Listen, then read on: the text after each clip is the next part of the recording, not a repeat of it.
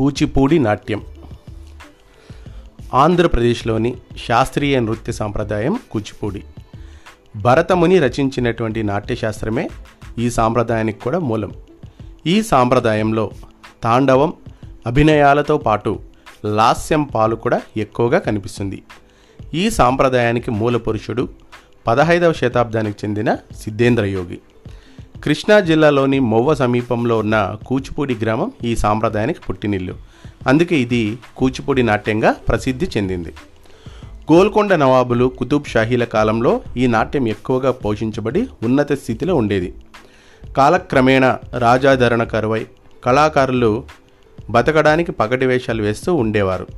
దాదాపు కూచిపూడి కళ అడుగంటిపోయే స్థితిలో పంతొమ్మిది వందల అరవై ప్రాంతంలో విస్సా అప్పారావు గారు బంద కనకలింగేశ్వరరావు గారు మొదలైన వారు నడుం బిగించి కూచిపూడి నాట్యానికి మళ్ళీ జీవం పోసి పునరుద్ధరించారు.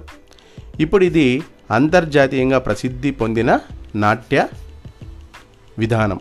ఒకప్పుడు పురుషులు మాత్రమే ఈ నాట్య సాంప్రదాయాన్ని అభ్యసించి ప్రదర్శించేవారు. ఇప్పుడు దీన్ని ఎక్కువగా స్త్రీలే అభ్యసించి ప్రదర్శనలు ఇస్తున్నారు సిద్ధేంద్ర యోగి రచన సంగీత రూపకం భామాకలాపం యక్షగానం గొల్ల కలాపంతో పాటు శ్రీరామకథ ఉషా పరిణయం ప్రహ్లాద చరిత్ర హరిశ్చంద్ర కథ వంటి నృత్య నాటికలు కూడా వీరు ప్రదర్శిస్తున్నారు. ప్రముఖ వాగ్గేయకారులైన నారాయణ తీర్థుల తరంగాలను క్షేత్రయ్య పదాలను కూచిపూడి భాగవతులు మనోహరంగా అభినయిస్తారు. నేటి ఆధునిక నాట్యాచారుల్లో వెంపటి చినసత్యం గారు వేదాంతం సత్యనారాయణ శర్మ నటరాజ రామకృష్ణ ఉమా రామారావు శోభానాయుడు మొదలైన వారు చాలా ప్రసిద్ధి చెందినవారు.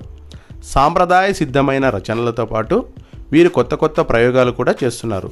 చండాలిక పద్మావతి శ్రీనివాసం హరవిలాసం క్షీరసాగర మతనం వంటి నృత్య నాటికలను కొత్తగా తయారు చేసి ప్రదర్శనలు ఇస్తున్నారు ఆంధ్రప్రదేశ్కే గర్వించదగినటువంటి నాట్యరీతి నాట్య శైలి కూచిపూడి నాట్యం.